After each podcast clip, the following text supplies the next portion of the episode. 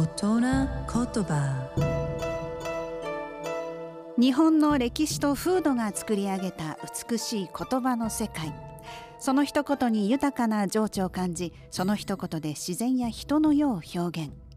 創造と破壊を繰り返してきた言葉たちから毎週一つピックアップ、その独特の表現を味わう大人言葉。今週の大人言葉は燕猿。暖かくなる春先に日本にやってきたツバメが暖かい南の地域へ帰っていく頃、9月の17日から9月21日頃のことで、まさに今の時期のことを指します。子育てを終えたツバメは季節の移り変わりとともに暖かい南の地域へと旅立っていきます。で、越冬先である東南アジアとかオーストラリアまでは数千キロもあるんです。1日300キロ以上移動することもあるんだそうですよ。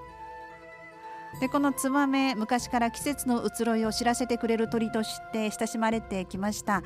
夏に子育てしていたツバメを見かけなくなったら秋が深くなってきたという証拠なんですね。また来年の春先には戻ってきてくれるということで、しばしのお別れとなります。季節ちゃんと進んでますね。